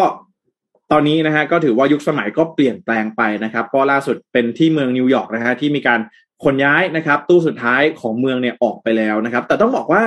ที่นิวยอร์กเนี่ยนะครับทางการเมืองนิวยอร์กเนี่ยเขาไม่ได้ย้ายออกไปเฉยๆเท่านั้นนะครับ แต่ว่าคงที่เมืองนิวยอร์กเนี่ยเขามีโครงการนะครับที่จะเปลี่ยนตู้โทรศัพท์สาธารณะเนี่ยนะครับเปลี่ยนเป็นตู้ kiosk นะครับที่มีชื่อว่า Link NYC นะครับ Link NYC คืออะไรนะฮะ Link NYC ก็คือ เป็นตู้ kiosk นะครับที่ให้บริการในหลายมิติมากขึ้นนะครับ อย่างเช่น บริการโทรฟรีนะครับ Wi-Fi หรือว่าบริการชาร์จไฟนะครับของอุปกรณ์อิเล็กทรอนิกส์ต่างๆนะครับ ซึ่งโครงการนี้เนี่ยมีมาตั้งแต่ปี 2014 แล้วนะครับ ก็ปัจจุบันนี้เนี่ยมีตู้ Link NYC อยู่ 2,000 ตู้ทั่วเมืองนะครับ โดยหัวหน้าฝ่าย IT ของเมืองนิวยอร์กนะครับ อย่างเช่น คุณแมทธิวเฟรเซอร์เนี่ยก็มีการระบุว่านี่ถือว่าเป็นการเปลี่ยนผ่านครั้งสำคัญเลยนะครับ เปรียบเสมือนกับ การเปลี่ยนจากการโดยสารนะครับ โดยม้าเป็นรถยนต์นะครับ จากรถยนต์ไปเป็นเครื่องบินนะครับ และนี่ก็คือว่าเป็นอีกหนึ่งก้าวของวิวัฒนาการของตู้โทรศัพท์สาธารณะนั่นเองนะฮะก็เปลี่ยนเป็นตู้ Link NYC นะใครที่ไปเที่ยวที่เมืองนิวยอร์กนะครับในช่วงนี้เนี่ยน่าจะเห็นแล้วนะฮะเพราะว่าตู้เนี่ยค่อนข้างเยอะเลยนะสองพันกว่าตู้นะฮะครับแล้วก็ให้บริการหลากหลายมิติเหมือนกันอยากรู้ใครเคยไปใช้บริการมาเนี่ยก็ลอง คอมเมนต์เข้ามาแชร์กันนิดนึงนะครับว่าเป็นยังไงบ้างนะฮะคือบ้านเราคอนเนี่ยชาร์ตต้องใช้ QR code ไหมนะคะเออนะครับแบตหมดต้องใช้ QR code นะฮะก็ที่บ้านเราเนี่ยก็มีนะพยายามความพยายามที่จะทำคล้ายๆ กันก็เป็นตู้รถเมย์เออไม่ใช่ตู้รถเมย์ป้ายรถเมย์อัจฉริยะนะครับ ก็ตอนนี้มีหลายที่ด้วยกันนะที่มีการเปลี่ยนนะฮะก็เห็นว่ามีการให้บริการนะครับเอ่อชาร์จไฟหรือว่าอะไรอย่างนี้ก็มีอยู่บ้างนะครับ ก็ลองดูนะฮะนี่เป็นอีกหนึ่ง ที่อีกหนึ่งสิ่งที่คิดว่าก็เป็นอยู่ในขอบขอบเขตนะครับ การดูแลของผู้ว่าราชการกรุงเทพมหานครด้วยเช่นเดียวกันนะฮะไม่แน่ใจว่าท่านอาจารย์ชัชชาติเนี่ยว่าที่ผู้ว่ากทมของเราเนี่ย มีโครงการอะไรแบบนี้หรือเปล่านะฮะเพราะว่ามีโครงการทั้งสองร้อยโครงการนะฮะนโยบายต่างค่ะๆอาจจะมีอะไรที่คล้ายๆคลึงแบบนี้บ้างนะครับ แต่ว่าตัวอย่างที่นิวยอร์กซิตี้มาให้ดูนะครับ บ้านเรานี่ไม่แน่ใจเหมือนกันว่าถ้าจะย้ายตู้โทรศัพท์สาธารณะออกเนี่ย ย้ายได้หรือเปล่านะฮะ หรือต้องไปเป็ตินดต่ออำนาจของใครคะ ต้องไปติดต่อหน่วยงานไหนฮะเออนะหน่วยงานมันพันไปหมดเลยนะฮะมันอืมโกงจนแล้วมันก็ยากด้วยนะ เวลาใช่ที่นั่งดูว่า เอ๊ะ สรุปแล้วต้องติดต่อใครนะ ต้องไปหาหน่วย A หน่วย B หน่วย C นะอะไรอย่างเงี้ยยากมากมากอะนะถ้าเรื่องนี้มันสับสนมากนะครับ ถ้าจะย้ายของตู้ที่อยู่ที่ BTS อาจจะต้องไปติดต่อ BTS หรือไปติดต่อ เจ้าของตู้ อืมนะฮะอะแล้วถ้าเกิด BTS เขาไม่อยากเอาออกล่ะเออทำได้หรือเปล่านะครับครัอาจบจะเป็นอีกหนึ่งโจทย์นะครับ ที่ต้องรอดูนะฮะนี่ผมพามาดูต่อครับ เรื่องราวการประชุมกันของกลุ่มควอดครับ ที่ครับมีการประชุมกันที่กรุงโตเกียว น่าจะเริ่มต้นกันเอ่อเมื่อวานนี้นะครับ ซึ่งการประชุมในครั้งนี้คือกลุ่มนี้จริงๆต้องบอกว่าการประชุมครั้งนี้เป็นครั้งที่สี่แล้วนะครับ แล้วก็ มีผู้นำสี่ประเทศก็คือญี่ปุ่น สหรัฐออสเตรเลีย แล้วก็อินเดียนะครับที่มาร่วมประชุมกันนะครับ คือภาคีนี้เนี่ยฟื้นกลับขึ้นมาอีกครั้งหนึ่งเนี่ยคือในปี 2560 นะครับคือโดนัลด์ทรัมป์เนี่ยต้องการที่จะผนึกกำลังของกลุ่มนี้เนี่ยมารวมมือกัน ร่วมมือกันนะครับ เพื่อต่อต้านอิทธิพลจากจีนที่รุกเข้ามาในพื้นที่ของเอเชียนะครับ ซึ่งการประชุมในครั้งนี้เนี่ยนะครับ ก็ทางด้านของกลุ่มนี้เนี่ยก็มุ่งเน้นนะครับในการหารือเกี่ยวกับเรื่องของการประสานความร่วมมือต่างๆ ในภูมิภาคอินโดแปซิฟิกนะครับที่จะมีความเสรีมากขึ้นเปิดกว้างมากขึ้นนะครับ เพราะว่าตอนนี้สถานการณ์ของโควิด มันก็เริ่มเบาบางลงแล้วนะครับ แล้วก็พอพิจารณาจากตัวจุดยืนของอินเดียที่มีต่อยูเครนด้วยนะครับ อินเดียเนี่ยต้องบอกว่าพยายามหลีกเลี่ยงการวิพากษ์วิจารณ์รัสเซียเกี่ยวกับสงครามมาโดยตลอดนะครับ แต่ว่าพูดง่ายคือก็เป็น เป็นประเทศที่ค่อนข้างแบ่งรับแบ่งสู้นะครับ เน้นถึงความสำคัญของการเคารพในอธิปไตยของแต่ละประเทศนะครับ ซึ่งก็ต้องบอกว่าแน่นอนช่วงแรกๆนานาชาติเองก็ไม่ค่อยพอใจเนาะเกี่ยวกับท่าทีของอินเดียที่เฮ้ยทำไมคุณไม่ออกโรงมาประนามการกระทำของรัสเซียนะครับ แต่ว่าพอหลังจากเดือนเมษายนที่ผ่านมาเนี่ยก็เริ่มเข้าใจแล้ว เพราะว่าคืออินเดียเขาก็ต้องพึ่งพาการนำเข้าจากสินค้าจากรัสเซียเป็นจำนวนเยอะมากนะครับ คือ พูดง่ายคือถ้าเขาตัดการนำเข้าจากรัสเซียไปเนี่ย ประเทศอาจจะมีปัญหานะครับ ก็ทำให้นานาชาติเองก็ก็เข้าใจมากขึ้นนะครับ เพราะฉะนั้นการประชุมครั้งนี้ก็เลยพยายามที่จะไปเน้นที่เรื่องของการหาข้อสรุปร่วมร่วมกันมากกว่านะครับ ประเด็นหลักๆ เลยคือเรื่องของจีนแน่นอน อันนี้เป็นวาระสำคัญที่สุดนะครับ เพราะว่าจีนเองก็พยายามแผ่ขยายอำนาจในภูมิภาคเอเชียมาตลอดหลายปีนะครับ มีข้อพิพาทเหนือน่านน้ำกับอีกหลายประเทศ ซึ่งเดี๋ยวเราจะไปพูดคุยกันต่อด้วยในเรื่อง ประเด็นของไต้หวันด้วย เรื่องของประเด็นของ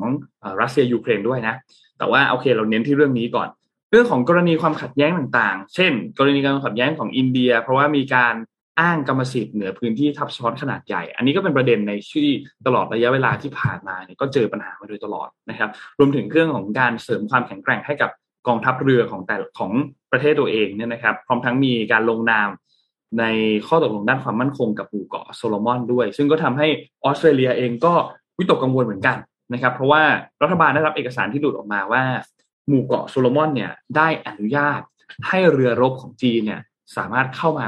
เทียบท่าได้นะครับ แล้วก็รัฐบาลจีนสามารถส่งกองกำลังความมั่นคงมาช่วยรักษาความสงบในดินแดนด้วยเหมือนกันนะครับ ซึ่งก็ต้องรอติดตามดูนะ เพราะว่าออสเตรเลียเองก็เพิ่งเปลี่ยนนายกรัฐมนตรีนะครับ เป็นอุนแอนโทนี อาบาเนซีนะครับ ก็จะจัดการ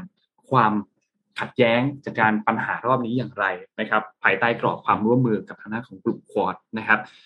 ไปดูที่ญี่ปุ่นบ้างแล้วญี่ปุ่นนะญี่ปุ่นเองเนี่ยก็มีการความพยายามในการตั้งรับการบุกรุกจากกองทัพเรือจีนเหมือนกัน เพราะว่าก็เริ่มพบปฏิบัติการดังกล่าวในลักษณะคล้ายๆกันเนี่ยถี่ขึ้นถี่ขึ้นถี่ขึ้นนะครับ ส่วนฝั่งของสหรัฐนี้เนี่ยก็ต้องบอกว่าสหรัฐเองเนี่ย หลักๆ ประเด็นหลัก ๆ เลยก็คือต้องการปกป้องผลประโยชน์ของตัวเองในภูมิภาคเอเชียแปซิฟิกนะครับเพราะฉะนั้นก็เลยมีการเปิดตัวในเรื่องของกรอบความร่วมมือต่างๆ Indo-Pacific Economic Framework IPEF เนี่ยนะครับมีสมาชิก 13 ชาติรวมไทยด้วยนะครับแล้วก็มีจุดมุ่งหมายหลัก ๆ เลยก็คือพัฒนาส่งเสริมในภูมิภาคนะครับไปไปจนถึงเรื่องของการผลักดันความยั่งยืนการเป็นอันหนึ่งอันเดียวกันของกลุ่มประเทศสมาชิกนะครับ ทีนี้ประเด็นที่น่าน่าสนใจเนี่ยนะครับ มีเรื่องหนึ่งนะครับ ก็คือโจไบเดนเนี่ยก่อนหน้านี้เนี่ยมีการจัดร่วมประชุมกับสมาชิกอาเซียนไปเมื่อไม่นานนี้ที่ผ่านมา ที่เกิดขึ้นที่กรุงวอชิงตันจำได้ใช่ไหมครับ แล้วก็แสดงออกเชิงสัญลักษณ์ว่าสหรัฐเองก็เล็งเห็นถึงความสำคัญของภูมิภาคตรงส่วนนี้ด้วย และที่สำคัญคือเอเชียเนี่ยเป็นพื้นที่พี่แจ็คเคยเล่าให้ฟังแล้ว คือเป็นพื้นที่ที่มีเขาเรียกว่าช่องทางการเดินเรือมากที่สุดในโลก นะครับ แล้วก็การค้าของทั่วโลกเนี่ยคิดเป็นแค่ตรงส่วนนี้เนี่ยคือ 30-40%ต้องใช้ช่องทางส่วนนี้นะครับ ซึ่งรวมไปถึงตัวน้ำมันดิบด้วยนะครับ แต่ตอนนั้นสหรัฐเองก็ยังไม่ได้พูดถึงจีนโดยตรงมากนักนะครับ ทีนี้ประเด็นที่น่าสนใจอีกอันหนึ่งเนี่ยคือที่สหรัฐเนี่ยนะครับเขาพูดถึงท่าทีเกี่ยวกับไต้หวัน ท่าทีของสหรัฐเกี่ยวกับไต้หวันเนี่ยยังไงก็ตาม ไบเดนเองก็ยังเน้นย้ำอยู่ตลอดว่ามันยังคงยึดหลักเดิม คือความคุมเครือทางยุทธศาสตร์หรือว่า strategic ambiguity นะครับ คือเขาบอกว่าถ้าหากว่ามีการบุกรุกในไต้หวันสหรัฐพร้อมที่จะส่งกองทัพเข้ามาปกป้องไต้หวันถ้าหากว่ามีการบุกรุกจากทางจีนเนี่ยนะครับ ก่อนหน้านี้เนี่ยทางด้านของโจไบเดนได้ตอบคาถามกับผู้สื่อข่าว ร่วมกับทางด้านคุณคิชิดะฟูมิโอะในกรุงโตเกียวนะครับ มีช่วงหนึ่งครับผู้สื่อข่าวตั้งคำถามว่า สหรัฐเนี่ยเต็มใจหรือเปล่าในการที่จะเข้าไปมีส่วนร่วมในปฏิบัติการทางทหาร เพื่อปกป้องทางด้านของไต้หวัน ถ้าหากว่าถูกจีนลุกรานขึ้นมาจริงๆ ประธานาธิบดีโจไบเดนก็ตอบว่าใช่ และนี่เป็นคำสัญญาที่เราให้ไว้ด้วยกับทางด้านของไต้หวันนะครับ ซึ่งก็มองว่าอันนี้ก็เป็นการส่งสัญญาณไปหาจีนที่ค่อนข้างชัดเจนมากๆนะครับ ผู้นำสหรัฐเนี่ยคือเขาเขามีความเขาเรียกว่าอะไรอะ สองด้านเหมือนกันนะ ด้านหนึ่งก็บอกว่าถ้าบุกรุกมา ก็พร้อมที่จะไปช่วยปกป้องนะครับ ด้านหนึ่งก็บอกว่าสหรัฐเองก็ยึดมั่นตามนโยบายจีนเดียว ที่ยอมรับว่ารัฐบาลของจีนแผ่นดินใหญ่เนี่ยเป็นรัฐบาลที่ถูกต้องตามกฎหมายของจีนแต่เพียงผู้เดียว แต่ว่าการจะใช้กำลังในการยึดครองในพื้นที่ของไต้หวันนั้น ก็ไม่เหมาะสมพูดง่ายคือมันก็ตอบตอบแบบว่ามีความอยู่เป็นอะมีความอยู่เป็นมีความอยู่เป็นเหมือนกันนะครับ แต่ว่าท่าทีในครั้งนี้เนี่ยมันก็คือการที่บอกว่า ให้จีนถ้าคุณบุกรุกเข้ามา เราก็พร้อมที่จะสู้กับคุณนะเราก็ค่อนข้างแข็งกร้าวกับจีนอย่างชัดเจน เช่นเดียวกันเหมือนกันเนาะเพราะฉะนั้นเนี่ยทำให้จีนเองเนี่ยก็มีการตอบโต้ออกมาขู่สหรัฐกลับเหมือนกันนะครับ บอกว่าก็คำพูดคล้าย ๆ เดิมครับก็คือ อย่าเล่นกับไฟนะอย่าคิดที่จะเล่นกับไฟนะครับ แล้วก็โจไบเดนเองก็บอกว่าคือเขาเขาก็พร้อมที่จะส่งกำลังเข้าไป แต่ฝั่งของจีนเองสำนักข่าวซินหัวเนี่ยก็มีการ รายงานนะครับ ซึ่งเป็นโฆษกประจำสำนักกิจการของไต้หวันนะครับ ว่าจีเนี่ยเรียกร้องให้สหรัฐเนี่ยหยุดใช้ถ้อยคำหรือใช้คำพูดหรือการกระทำใด ๆ ก็ตาม ที่จะเป็นการละเมิดหลักการที่จีนและสหรัฐได้ตกลงร่วมกันไว้ก่อนหน้านี้นะครับ เพราะฉะนั้นเรื่องนี้ก็เลยเป็นที่จับตามองครับ หลายๆ พื้นที่เลยนะครับ ไม่ว่าจะเป็นประเด็นในเรื่องของภูมิภาคเอเชียแปซิฟิกรวมถึงเรื่องของประเด็นความขัดแย้งของไต้หวัน จีน และมีสหรัฐเข้ามาด้วยนะครับ แล้วก็ยังมีในเรื่องของเอ่อยูเครนด้วยนะครับ ที่ตอนนี้ทางการ 20 ประเทศเองเนี่ยก็มีการเห็นชอบนะครับ อันนี้เป็นข้อมูลจากคุณลอยออสตินนะครับรัฐมนตรีกลาโหมของสหรัฐอเมริกาที่ประกาศเห็นพร้อมที่จะเตรียมส่งมอบแพ็กเกจความช่วยเหลือใหม่ให้กับยูเครนนะครับ ตอนนี้ระยะเวลาประมาณ 3 เดือนละนะครับ ที่ทางนั้นยูเครนเนี่ยโดนรัสเซียบุกเข้าไปนะครับก็ มาต่อกันที่สหรัฐอเมริกาอีกสักข่าวหนึ่งค่ะ แต่ว่าเป็นเรื่องของ Google ค่ะ เมื่อตอนงาน Google I.O. เนี่ยครับ Google เนี่ยมีการเปิดตัวอีกอย่างหนึ่งคือ Lambda 2 ค่ะ Lambda 2 เนี่ยเป็นปัญญาประดิษฐ์เพื่อการสนทนานะคะ หรือว่า conversation AI อันนี้อาจจะไม่ได้ต้องใช้ตู้โทรศัพท์สาธารณะแล้วนะคะแจ็คเพราะว่าสามารถที่จะคุยกับ AI ได้ อ่า เราไม่ต้องบอกว่านี้คนอีกฝั่งหนึ่งละ แต่ว่ามันมันมากกว่าแค่ Siri เนาะมันมากกว่าแค่แชทบอทนะคะ เพราะว่า Lambda เนี่ยจริง ๆ รุ่นแรกอะค่ะ language models for dialogue applications เนี่ยเปิดตัวตั้งแต่ปี 2021 แล้ว และอันนี้เป็น Lambda รุ่นที่ 2 แล้วนะคะ ซึ่งมีพารามิเตอร์มากกว่า 137 พันล้านรายการ คือ 137,000 ล้านรายการนะคะ เทรนด้วยข้อมูลขนาดใหญ่ 1.56 ล้านล้านคำ ก็เลยได้โมเดลที่พัฒนาขึ้นจากสามขึ้นจากเดิมสามด้าน ในด้านสามด้านเนี่ยก็คือ quality safety แล้วก็ groundedness quality คือคุณภาพของการสนทนาค่ะ สอดคล้องกับสามัญสำนึกของคนมากขึ้นนะคะ ตอบคำถามอย่างเฉพาะเจาะจงมากขึ้น แล้วก็มีบทสนทนาที่น่าสนใจขึ้น อย่างที่สองคือ safety เนี่ยคือ จำกัดผลลัพธ์ที่ไม่พึงประสงค์ ที่อาจก่อให้เกิดอันตรายต่อผู้ใช้หรือว่าความเอ็นเอียง เช่น ความรุนแรงการเหยียดค่ะ groundedness เนี่ยคือสร้างบทสนทนาที่อิงกับข้อเท็จจริง ไม่ขัดแย้งกับข้อมูลที่ยืนยันได้จากแหล่งข้อมูลต่างๆ คือถึงจินตนาการจะสำคัญกว่าความรู้ แต่ว่าความรู้ก็ยังเป็นพื้นฐานของของ Lambda 2นะคะ เพื่อโชว์ความสามารถของ Lambda 2 เนี่ย Google จึงเปิดเว็บไซต์ AI Test Kitchen ให้เข้ามาสนทนากับ Lambda 2 ได้จริง แต่ว่าตอนนี้เนี่ยมีแต่หน้าเว็บและเดโมคือยังไม่สามารถที่จะพูดได้ค่ะ เราอะพูดกับมันไม่ได้ แต่เราพิมพ์เข้าไปได้ค่ะ พิมพ์ได้ในสามรูปแบบก็คือ imagine it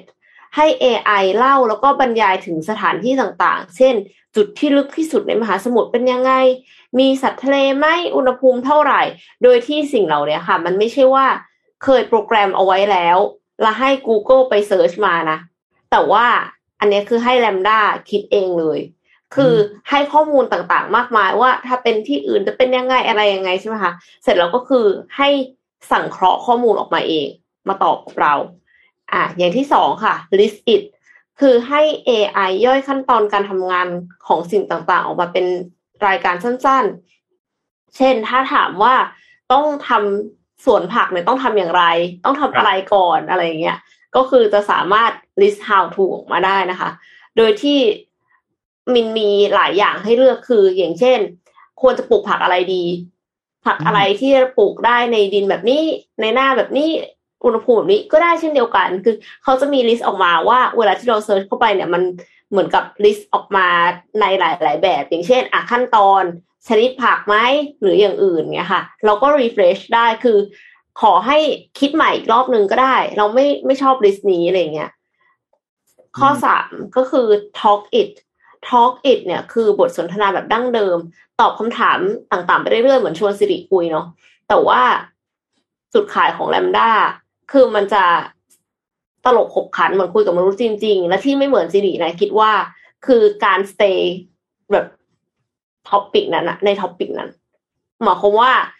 สมมติว่าชวนคุยเรื่องหมาไปเรื่อยๆ แล้วอยู่ดีๆ ไปชวนคุยเรื่องจิ้งหรีด ชวนคุยเรื่องกีฬาคริกเก็ตอะไรเงี้ย มันก็จะไม่ได้ ก็คือมันก็จะแบบงงว่า เอ๊ะเดี๋ยวก่อนนะตะกี้นี้ไม่แน่ใจว่ามันเกี่ยวกันกับด็อกหรือเปล่าอะไรเงี้ย คือจริงๆ คนเรา ปกติเวลาเราคุยกันนะบางทีเราก็ยังแบบอยู่ดีๆ ก็ออกทะเลไปเลยเนาะแต่แลมด้าทูเนี่ยเขาไม่ออกทะเลนะคะเขายัง stay on topic ครับ อันนี้ก็เป็น AI ที่น่าสนใจมากของ Google ไม่แน่ใจเหมือนกันว่าเมื่อไหร่ที่เราเราเราท่านท่านทุกคนทั่วไปเนี่ยจะสามารถใช้ได้ค่ะโอ้น่าสนใจฮะแต่มันล้ำขึ้นเยอะเลยล้ำตลอดเลยนะคะต้องใช่ฮะ AI มันแบบจะมีความรู้สึกอยู่แล้วนะคะเนี่ยครับ เหมือนทางด้านของ Google เขาจะบอกว่าเป็นอะไรเป็น conservation based AI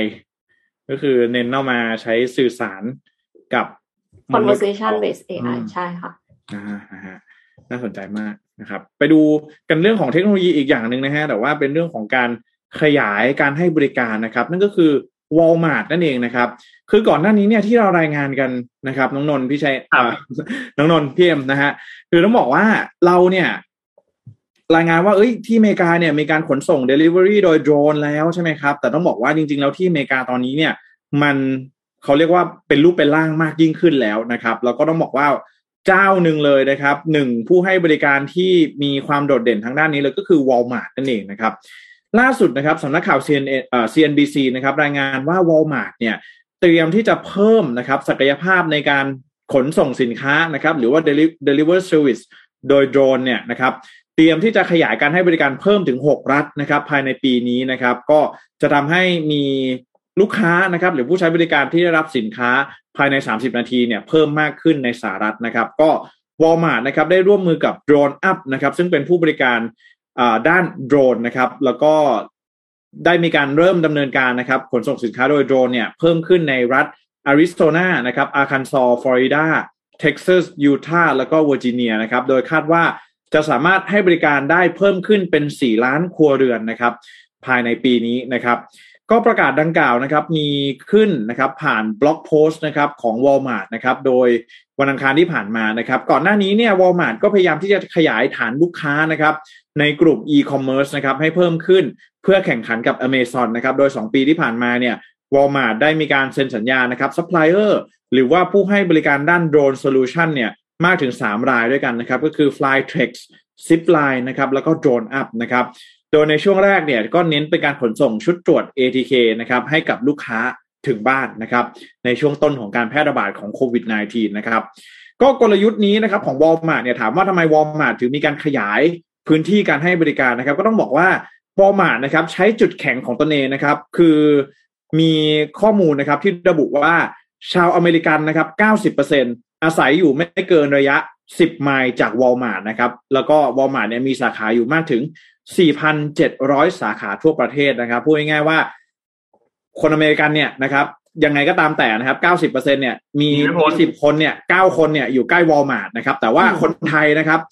10 คนนะครับ 10 คนเนี่ยอยู่ใกล้เซเว่นหมดเลยนะครับค่ะทั้งสิบคนเลยนะคะสิบคนเลยฮะ อันนี้ให้เลยนะครับ อะ ก็นี่นะฮะ คือ Walmart พยายามใช้จุดแข็งของตนเองนะครับ ที่ว่า มีสาขาเยอะนะครับ แล้วก็ทำให้มีศูนย์ที่จะกระจายสินค้าโดยโดรนเนี่ยเพิ่มมากขึ้นนะครับ ก็นี่เป็นกลยุทธ์ที่ Walmart เนี่ยจะเอามาแข่งกับ Amazon นั่นเองนะครับ ก็เป็นการขยายฐานนะครับ ลูกค้าในกลุ่ม e-commerce นะครับ อืมสำหรับคนที่ต้องการจะใช้บริการนะครับ ในสหรัฐนะฮะก็สามารถสั่งสินค้านะครับ ที่จะขนส่งโดยโดรนได้ตั้งแต่เวลา 8 โมงถึง 2 ทุ่มนะครับ ค่าบริการเนี่ยอยู่ที่ 3 99 เหรียญสหรัฐนะครับหรือว่า 4 เหรียญสหรัฐนั่นเองนะครับต่อเที่ยวนะครับ แล้วก็สามารถสั่งสินค้าได้ไม่เกิน 4.5 กิโลกรัมนะครับก็ถือว่าเยอะนะ 4.5 ไม่ไม่น้อยนะครับโดยที่ผ่านมานะครับหลังจากมีการให้บริการเนี่ยวอลมาร์ทพบว่าลูกค้าส่วนใหญ่ที่ใช้บริการเนี่ยจะเป็นสินค้าฉุกเฉินนะครับ อย่างเช่นถ่านนะครับถ่านไฟอะไรแบบนี้นะฮะแล้วก็ถุงขยะนะครับผงซักฟอกแล้วก็พวกสบู่แชมพูอะไรแบบนี้นะครับ ซึ่งเป็นสินค้าที่ฉุกเฉินนะ บางที มันหมดแล้วก็ไม่รู้จะไปซื้อที่ไหนนะครับ ก็ซื้อโดยวอลมาร์นะครับสามารถขนส่งได้ภายในระยะเวลา 30 นาทีเท่านั้นนะครับอ่านี่ก็เป็นที่น่าสนใจเหมือนกันนะฮะว่าในอนาคตเนี่ยไม่แน่ใจเหมือนกันว่าบ้านเราจะมีผู้ประกอบการรายไหนนะที่สนใจนะครับ มาขนส่งโดยโดรนแบบนี้กันบ้างนะครับ ไม่แน่ใจเรื่องต้นทุนเรื่องเวลาเรื่องอะไรแบบนี้นะฮะมันจะมีความได้เปรียบทางการค้าทางการขายเนี่ย อย่างไรนะฮะถ้าเปรียบเทียบมันกับต้องโล่งๆด้วยป่ะคะหมายถึงว่าพื้นที่อะถ้าสมมติว่ามันไม่โล่งอะ มันขึ้นไปมันติดอย่างอื่นนี่แย่เลยนะคะแจ็คจุดแข็งขนส่งโดยโดรนฮะ จุดอ่อนมาเมืองไทยนี่ติดสายไฟฮะไม่ใช่สายไฟเขาบอกว่าสายสื่อสารเปล่าสายสื่อสารสายสื่อสารอ่าโอเคฮะสายสื่อสารนะฮะก็น่าสนใจนะฮะแต่ก็ตอนนี้ก็เรียกได้ว่าบ้านเราก็มีอย่างของเซเว่นอีเลเว่นนี่ก็แค่แทบจะขนส่งทั่วไทยแล้วนะฮะ ไม่ว่าจะอยู่ไหนก็ตามแต่นะครับ ก็ใช่ใช่อืมค่ะ เคยสั่งอืมเคยสั่งแบบใบก้นเอามาฉีดปลวกตอนกลางคืนครับเขาบอกว่าเราเราก็มีคนขี่มอไซค์มาส่งค่ะ คือโดยที่แบบตอนนั้นก็แบบสี่ทุ่มแล้วอะไรอย่างงี้ไหมหมายถึงว่า คือคือดึกดึกกว่าเนี้ยดึกกว่าของวอลมาร์ทอะค่ะอืมก็รู้สึกดีที่แบบว่าไม่ต้องออกไปเซเว่นเองวันนั้นฝนตกด้วย ครับ อืม ก็เรียกได้ว่าเป็น เป็นอะไรที่น่าสนใจนะ จริงๆ บริการเห็นบ้านเราข่าวแบบนี้เยอะขึ้นเนาะพี่แจ็คอืมเกี่ยวกับใช่ตัวตัวที่เป็นโดรนส่งของเนี่ย จริงๆแล้วตอนช่วงที่โควิดมาใหม่ๆอะหลายๆ คอนโดก็ทำนะ ในในในโลกในทั่วโลกนนที่ไทยเราไม่แน่ใจนะ แต่ว่าคือ พอสมมติว่ามีของมาส่งอะ ก็ให้เอาโดรนอะ ขึ้นไปอืมส่งของที่ห้องที่หน้าต่างที่อะไรอย่างเงี้ยที่ระเบียงอะไรเงี้ยอืมเออเห็นเห็นข่าวนั้นบ่อยแล้วเราก็เห็นเนี่ย ที่เป็นส่งอาหาร Delivery ก็บ่อยขึ้น อันนี้มันพอมันเป็นแบบ grocery ปุ๊บมันก็ค่อยๆ เยอะขึ้นเรื่อยๆ คิดว่าในอนาคตเนี่ยนนนนว่าอาจจะกลายเป็บินนเทวอนเลยใช่ไหมคะเอออาจจะเป็นเป็นการเรื่องคอมมเรื่ออนงปกติ แล้วพอพอเป็นแบบนั้นอะ อาจจะต้องมานั่งพูดคุยแล้วว่าเฮ้ยเราจะต้องมีกฎระเบียบในการเดินทางทางอากาศของใช่ของโดรนเหล่านี้ด้วยไหมอะไรอย่างเงี้ยอืมเป็นห่วงเรื่อง privacy อะค่ะ คือถ้าสมมติว่ามันขึ้นไปส่ง ของแบบห้องคนอื่นอะแล้วเสร็จแล้วปรากฏว่าแต่มันผ่านห้องเรานะแล้วมีกล้องอืมแล้วเสร็จแล้วถ่ายอะไรไว้บ้างหรือเปล่าอะไรเงี้ยสมมติอืมอืมไหนจะอุบัติเหตุอีกนะ โดรนนี่ถ้าเกิดอะไรชนปุ๊บทีเดียวนี่ร่วงเลยนะฮะร่วงนะครับร่วงเลยนะครับ แล้วก็ร่วงร่วงเลยคนที่อยู่ด้านล่างอีกอะไรอีกนะฮะ แล้วก็ที่น่าสนใจคือจริงวอลมาร์ทเนี่ยวอลมาร์ทขายทุกอย่างนะขายแบบโอ้โห เรียกได้ว่าทุกอย่างเนี่ยหาได้ที่วอลมาร์ทนะฮะเคยมีข่าว ใครไปดูนะเป็นมีมเป็นมีมในในโลกอินเทอร์เน็ตนะฮะว่าวอลมาร์ทเนี่ยขายอะไรนะฮะ ขายปืนนะฮะปืนอืมฮะสามารถเข้าไปออมันไม่น่าจะขายที่เออขายได้ฮะ ที่สหรัฐนี่คือเสรีฮะ ปืนเรื่องปืนบางรัฐนะในบางรัฐนะครับพี่เอ็มบางรัฐนี่ขายปืนสามารถเดินเข้าไปวอลมาร์ทซื้อปืนได้เลยนะก็ไม่แน่ใจอาจจะอาจจะเกิน 4.5 กิโลหรือเปล่านะฮะที่ที่ ที่ขนส่งโดยโดรนแล้วก็อาจจะอาจจะไม่ได้นะสำหรับปืนไม่นะน่าจะต้องแบบอืมเออคืออย่างครับน้อยที่สุดมันน่าจะต้อง register ไหมคะครับน่านะฮะครับฝากกันนะครับ นี่เราปิดท้ายด้วยเรื่องนี้กันดีกว่า เราคิดว่าหลายๆท่านฮือฮาเมื่อวานนี้นนท์เองก็เป็นหนึ่งในคนที่ฮือฮาด้วยเหมือนกันคือเทสลาครับที่จดทะเบียน อ๋อ ใช่ใช่ใช่บริษัทในประเทศไทยเออเกือบลืมเลยนะครับ เออเมื่อวานนี้เนี่ย คือ อยู่ดีๆมันก็มีข่าวลือมาก่อนเนาะอืมมีข่าวลือมาก่อน ว่าวงในได้ข่าวมาว่าเทสลาเนี่ยเตรียมที่จะมีเทสลา official ในประเทศไทย แล้วพอข่าวลืออันนั้นออกมาสักพักหนึ่งไม่นานประมาณแบบสองสามชั่วโมงอะไรเงี้ยอืมก็เริ่มมีภาพแคปมาแล้วว่ามีการอนุมัติในเรื่องของตัวเอ่อการจดทะเบียนบริษัทการจดทะเบียนบริษัทเนาะมีเลขนิติบุคคลมีอะไรออกมาชัดเจนเลยนะครับ บริษัทเทสลา ประเทศไทยจำกัดเนี่ยนะครับเลขเลขนิติบุคคล 0 1 0 5 5 6 5 0 6 9 2 2 9เนี่ยนะคครัรับบแล้วก็ในวัตถุประสงค์เนี่ยก็ระบุไว้ว่าประกอบกิจการขายรถยนต์ไฟฟ้า ระบบเก็บพลังงานแบบติดตั้ง และอุปกรณ์ที่ใช้กับระบบเก็บพลังงานแบบติดตั้ง ระบบอืมผลิตพลังงาน และอุปกรณ์ที่ใช้กับระบบพลังงานนะครับ และในรายชื่อของกรรมการบริษัทเนี่ยก็เป็นรายชื่อของผู้อำนวยการอาวุโส ระดับโลกของ Tesla ในด้าน Trade Market Access ด้วยนะครับ แล้วก็เป็นผู้อำนวยการของ Tesla อินเดียด้วย ซึ่งก็แปลว่าของจริงนะครับ ของจริง อัรินนี้คือคือของจริงนะฮะไม่ไม่ไม่ไม่ต้องไปเดาว่าอันนี้เป็นของปลอมของอะไรนะฮะ แต่อันเนี้ยของจริงกรรมการเองก็เป็นตัวจริงนะครับ แล้วก็มีทุนจดทะเบียนเรียบร้อยแล้ว ทุนชำระแล้วเรียบร้อยแล้วนะครับ ที่ตั้งเนี่ยอยู่ที่บริเวณตรงอาคารเอ็มไทยทาวเวอร์นะครับ แถวแถวๆนู่นน่ะถนนวิทยุนะครับครับ ต้องบอกว่าก่อนก่อนหน้านี้เราเห็นเทสลาบ้างเนาะในบ้านเรานะครับ ก็เป็นตัวแทนที่นำเข้ามาเนาะจะถามว่าเทสลาเข้ามาจัดจำหน่ายเองหรือเปล่าเนี่ยต้องมาไม่ได้เข้ามาจัดจำหน่ายเองนะครับ ผ่านตัวเราก็ต้องแทนดูบางอย่างอ่าเป็นเป็นบริษัทที่เขาสามารถนำเข้าได้อะไรอย่างเงี้ยนะฮะต้องรอดูว่าพอเทสลามาจดเองแบบนี้เนี่ยนะฮะจะเข้ามาดำเนินกิจการในลักษณะของนำเข้ามาให้ตัวแทนเหมือนรถ ยนต์ที่คือบ้านเราเนี่ยจะเป็นลักษณะตัวแทนใช่ไหมโชว์รูมต่างๆนะฮะคือคือพูดง่ายๆคือโชว์รูมเนี่ยไม่ได้โตโยต้าไม่ได้เป็นเจ้าของโชว์รูมนะฮะก็คือเป็นตัวแทนที่เขาเป็นเจ้าของอะไรแบบนี้นะฮะก็ต้องดูว่าเทสลาเนี่ยจะขายเอง หรือจะมาตั้งบริษัทเพื่อนำเข้าเข้ามาให้กับตัวแทนอีกทีหนึ่งนะฮะอันนี้ก็ก็น่าสนใจนะครับ ก็ในอนาคตถ้าหากว่าใครจะซื้อเทสลานี่น่าจะง่ายขึ้นนะครับใช่มีแต่ก็ยัง FYI มีนิปดระเด็นนึงเรื่องค่ะ ครับครับพี่เอ็มว่าเอ่อที่สิงคโปร์อะค่ะ หมายถึงว่าเทสลาเนี่ยเขาไปจดทะเบียนเทสลามอเตอร์ที่สิงคโปร์ตั้งแต่กลางปี 2010 แต่กว่าจะเริ่มขายรถจริง ๆ เนี่ย ต้นปี 2021 11 ปีนะคะ กว่าจะเริ่มขายรถ ก็เลยไม่แน่ใจเหมือนกันว่าไอ้ที่จดในประเทศไทยนี้มันหมายความว่ายังไงบ้างไม่อาจแต่จะว่าจดไว้ก่อนเฉยๆหรือเปล่า แต่ว่าเราก็อาจจะต้องคิดในอีกมุมครับพี่เอ็มว่าเอ่อ ในถ้าย้อนไปสิบปีตอนนั้นอะเทสลาก็ไม่ได้บูมขนาดนี้อาจจะยังไม่ได้พร้อมขนาดนั้นเนาะอืมที่จะแบบขายเทคอ่าคือแบบว่าตอนนั้นอาจจะรถอาจจะยังผลิตได้น้อยอ่าสมมตินี้ค่ะยากหน่อยว่าตอนเนี้ยในหลาย ๆ โรงงานเนี่ยเขาก็เริ่มโรงโรงงานเยอะขึ้น ถ้าใกล้ใกล้บ้านเราสุดน่าจะเป็นที่จีนไหมอันนี้เราไม่แน่ใจ ใช่ใช่ที่จีนว่ากิน่าจะกาแฟคทอรี่กับ Factory ที่เซี่ยงไฮ้แล้วก็นะคะ ที่โจโกวิโดโดจำได้ไหม ไปไปอ่าเยี่ยมอีลอนมัสก์อะอ่า จะไปเปิดที่อินโดนีเซียหรือเปล่า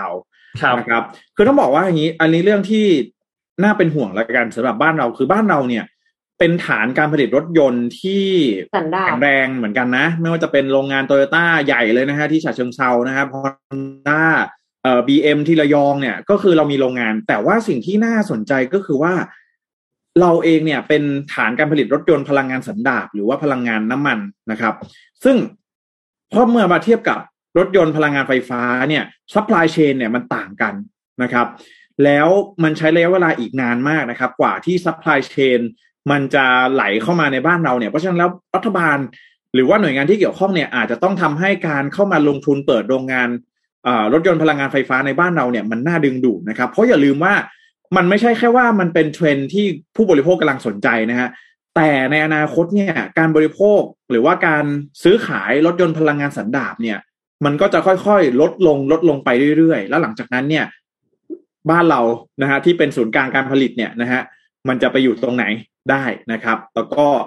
supply chain ของรถยนต์พลังงานไฟฟ้าเนี่ยที่น่าสนใจก็คือว่าส่วนใหญ่แล้วนะครับ ก็จะไปอยู่ในประเทศที่ มีทรัพยากรที่สามารถผลิตได้เลยอย่างเช่นลิเธียมนะครับที่เป็นชิ้นส่วนประกอบที่สำคัญมาก ๆ ของแบตเตอรี่รถยนต์ ใช่นะครับ ก็ไม่แน่ใจเหมือนกันว่าบ้านเราเนี่ยจะสามารถทำอย่างไรได้บ้างนะครับ เพราะตอนนี้ถ้าหากว่าลองดูเนี่ยค่ายรถยนต์พลังงานไฟฟ้าที่มาแรงมาก ๆ ก็คือจีนนะฮะค่ายจีนกับเทสลาซึ่งหมายความว่าจีนเนี่ยเขาอยู่ใกล้กับทรัพยากรนะเขามีลิเธียม มีทรัพยากรที่เหมาะสมกับการผลิตรถยนต์พลังงานไฟฟ้านะครับทำให้ตอนนี้ รถยนต์จีนเนี่ยเอ่อโดยเฉพาะอย่างยิ่งรถยนต์พลังงานไฟฟ้าเนี่ยมาแรงมากๆนะครับ อันนี้ก็เป็นสิ่งที่น่าจับตาดูนะครับ ว่าบ้านเราจะสามารถมี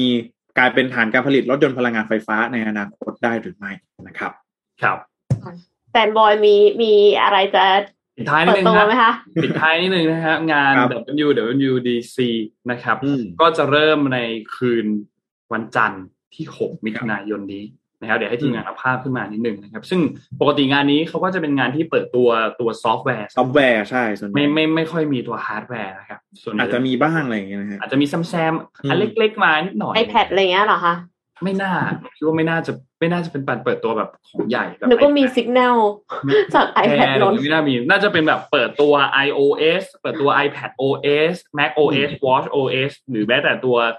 Apple TV OS อะไรอย่างเงี้ยน่าครับน่าน่าจะมีประมาณเป็นประมาณแบบนั้นมากกว่า ก็รอติดตามครับ ถ้าตรงกับเวลาไทยก็คือตอนเที่ยงคืนเลยนะครับ ของวันที่ 6 มิถุนายนนะครับครับงานนี้ก็แฟนบอยก็รอติดตามดูครับ คิดว่าพอเปิดตัวตรงนี้ปุ๊บ แล้วหลังจากนั้นอีกไม่นานสักเดือนสองเดือนสามเดือนก็อาจจะมีในเรื่องของตัวอัปเดต OS ต่างๆ ในแต่ละเครื่องมือนะครับ งานนี้ชื่อ Swiftly Approaching นะครับ ก็รอติดตามดู นะครับ ว่าจะเป็นอย่างไรฮะสำหรับงานนี้นะครับประมาณนี้ก่อนนะครับ อีกอีกกี่วันเนี่ยประมาณคร่าวๆก็ประมาณสิบวันเนาะสิบกว่าวันสิบกว่าวันนะครับ ครับโอเค วันนี้น่าจะครบถ้วนฮะครับพี่พี่มีปิดท้ายข่าวอะไรไหมครับอ่าเดี๋ยวขออัปเดตอันนี้สั้นๆนะฮะก่อนข่าวสุดท้ายแล้วเชื่อว่าหลายๆคนน่ากำลังสนใจอยู่นะครับ Monkeypox นะฮะฝีดาดลิงนะครับ มีข้อมูลล่าสุดจาก WHO นะครับ ก็ แน่นอนว่าตอนนี้นะครับมีรายงานผู้ป่วยยืนยัน 131 รายนะครับแพร่ระบาดใน 19 ประเทศนะครับ แล้วก็เราได้บทเรียนมาจากโควิด -19 แล้วนะครับ ข้อมูลต่างๆ เนี่ยต้องรับฟังจากหน่วยงานที่น่าเชื่อถือนะครับ เพื่อป้องกันข้อมูลที่คาดเคลื่อนแล้วก็เฟกนิวส์นะครับ ก็ไปที่ WHO สักนิดหนึ่งนะฮะมีการออกมาเปิดเผยนะครับ ข้อมูลเหมือนกันนะครับ ก็ทางด้านของสำนักข่าวบูมเบิร์กนะครับ ไปสัมภาษณ์คุณซิลวี ไรอันนะครับ ซึ่งเป็นผู้อำนวยการฝ่ายควบคุมโรคของ WHO นะครับ ระบุว่าการแพร่ระบาดของฝีดาดลิงในครั้งนี้เนี่ยถือเป็นสิ่งที่ไม่เคยเจอมาก่อนนะครับ ในระยะเวลาหลายปีที่ผ่านมานะครับ แล้วก็ตอนนี้เนี่ยสถานการณ์ยังสามารถควบคุมได้นะครับ แล้วก็สิ่งที่น่าจะสำคัญที่สุดนะครับ คือการที่รัฐบาลในแต่ละประเทศเนี่ยต้องตัดวงจรการแพร่ระบาดนะครับ แล้วก็สร้างความรู้ความเข้าใจให้กับประชาชน เพื่อให้ประชาชนเนี่ยเข้าใจว่าอาการแรกเริ่มเนี่ยเป็นอย่างไรเพื่อป้องกัน ไม่ให้ไปแพร่สู่คนรอบข้างนะครับ ก็อาการนะครับของโรคฝีดาดลิงเนี่ยก็คืออาการเริ่มต้นนะครับ จะคล้ายคลึงกับโรคที่เกิดจากการติดเชื้อไวรัสอื่นๆนะครับ เช่น มีไข้สูงนะครับปวดเมื่อยกามตามกล้ามเนื้อนะครับต่อมน้ำเหลืองโตนะครับ แล้วก็ตามมาด้วยผื่นหรือว่าตุ่มหนองตามร่างกายนะครับ ส่วนใหญ่เนี่ยจะเริ่มที่บริเวณใบหน้าก่อนลามไปยังบริเวณอื่นนะครับ โดยส่วนใหญ่แล้วจะมีอาการป่วยอยู่ที่ราวสองถึงสี่สัปดาห์นะครับ การแพร่ระบาดในครั้งนี้เนี่ยยังไม่แน่ใจนะครับถึงสาเหตุนะครับอยู่ในอยู่ในระหว่างการตรวจสอบนะครับว่าจะเป็นการกลายพันธุ์ของเชื้อไวรัส หรือว่าเป็นที่พฤติกรรมของมนุษย์นะครับ แต่ว่าผลการตรวจสอบเบื้องต้นเนี่ย พบว่าไวรัสไม่ได้กลายพันธุ์นะครับ อันนี้นี่ผลการตรวจสอบในเบื้องต้นนะครับ ขณะที่สำนักข่าวเอ่อเซียนเอ่อ CNBC ยังรายงานเพิ่มนะครับ ว่า CDC เนี่ยออกมาเปิดเผยว่าโรคนี้ดูเหมือนจะแพร่ระบาดหรือว่า อยู่ในกลุ่มที่เป็นกลุ่ม LGBTQ+ นะครับที่เป็นผู้ชายนะครับ แล้วก็อันนี้ก็ต้องดูว่าไม่ได้บอกว่าโรคจะเกิดขึ้นได้แค่เฉพาะกับผู้ชายนะครับ แต่บอกว่าใน community นี้เนี่ยอาจจะมีตัวเลขที่เพิ่มสูงขึ้นเยอะเป็นพิเศษนะครับ ขณะที่เอ่อก็ทางด้านของดรศาสตราจารย์นายแพทย์ธีรวัตรเหมจุธานะครับ หัวหน้าศูนย์วิทยาศาสตร์สุขภาพโรคอุบัติใหม่ คณะแพทยศาสตร์โรงพยาบาลจุฬาลงกรณ์ก็ได้โพสต์ Facebook นะครับว่าวัคซีนที่ป้องกันโรคฝีดาษนะครับในสมัยก่อนเนี่ยก็ป้องกันได้ 85%อันนี้ก็ออกมายืนยันข้อมูลที่ออกมาในเบื้องต้นนะครับ ก็ตอนนี้นะครับเรื่องของโรคฝีดาษลิงนะครับ ที่ที่น่ากังวลคืออะไรรู้ไหมถ้ามันระบาดจริงเนี่ย ระยะเวลาการกักตัวเนี่ยหนึ่งเดือนเลยนะฮะโดยประมาณนะนานกว่าโควิดอีกนะคะนานกว่าโควิดอีกนะครับ ก็ตอนนี้ ตัวเลขยังไม่สูงมากนะครับ แต่ก็ต้องรอดูข้อมูลที่ออกมาจากหน่วยงานควบคุมโรคหรือว่า WHO อะไรอย่างนี้กันเรื่อยๆนะครับ อืมเอามาฝากกันนะครับ ครับก็ระวังตัวกันด้วยนะคะ ทุกคน หนักๆเลยครับช่วงนี้ มีหลายเรื่องมากเลยเนาะครับเราวันนี้เราปิดท้ายเรียบร้อยแล้วก็น่าจะจุใจหลายๆท่านนะครับครับพี่เอ็มมีอะไรปิดท้ายไหมครับ หรือว่าครบไม่แล้วปิดนะคะ โอเคครับเรียบร้อยครับวันนี้ ขอบคุณทางด้าน SCB นะครับผู้สนับสนุนแสนใจดีของเรานะครับ แล้วก็อย่าลืมไปดูทางด้านของเอ่อ Money Mission by SCB ภารกิจรอบรู้เรื่องเงินทองนะครับ ดูย้อนหลังกันได้นะครับ เกี่ยวกับเรื่องของการขาดทุน แล้วเราควรจะทำยังไงดีนะครับ ถ้าขาดทุนจากการลงทุนนะครับ และขอบคุณดีน่าโทนิวน้ำเต้าหู้ออร์แกนิกหอมอร่อยดีกับสุขภาพ ให้คุณออร์แกนิกได้ทุกวันนะครับ ขอบคุณมากๆนะครับ และขอบคุณท่านผู้ฟังทุกท่านด้วยครับที่ติดตาม Mission Daily Report นะครับแล้วเดี๋ยวเราพบกันใหม่อีกครั้งหนึ่งในวันพรุ่งนี้วันพฤหัสนะครับอยากติดต่อโฆษณาติดต่อได้นะฮะ contact at mission to the moon co นะครับหรือจะติดต่อไปที่เบอร์โทรศัพท์ก็ได้นะครับ0 9 3 4 5 0 9 4 7 5นะครับก็ฝากด้วยนะครับสปอนเซอร์ทุกๆท่านนะครับวันนี้เราสามคนลาไปก่อนครับ แล้วพบกันใหม่อีกครั้งหนึ่งวันพรุ่งนี้ครับ สวัสดีครับ สวัสดีสวัสค่ะดีครับ Mission Daily Report start your day with news you need to know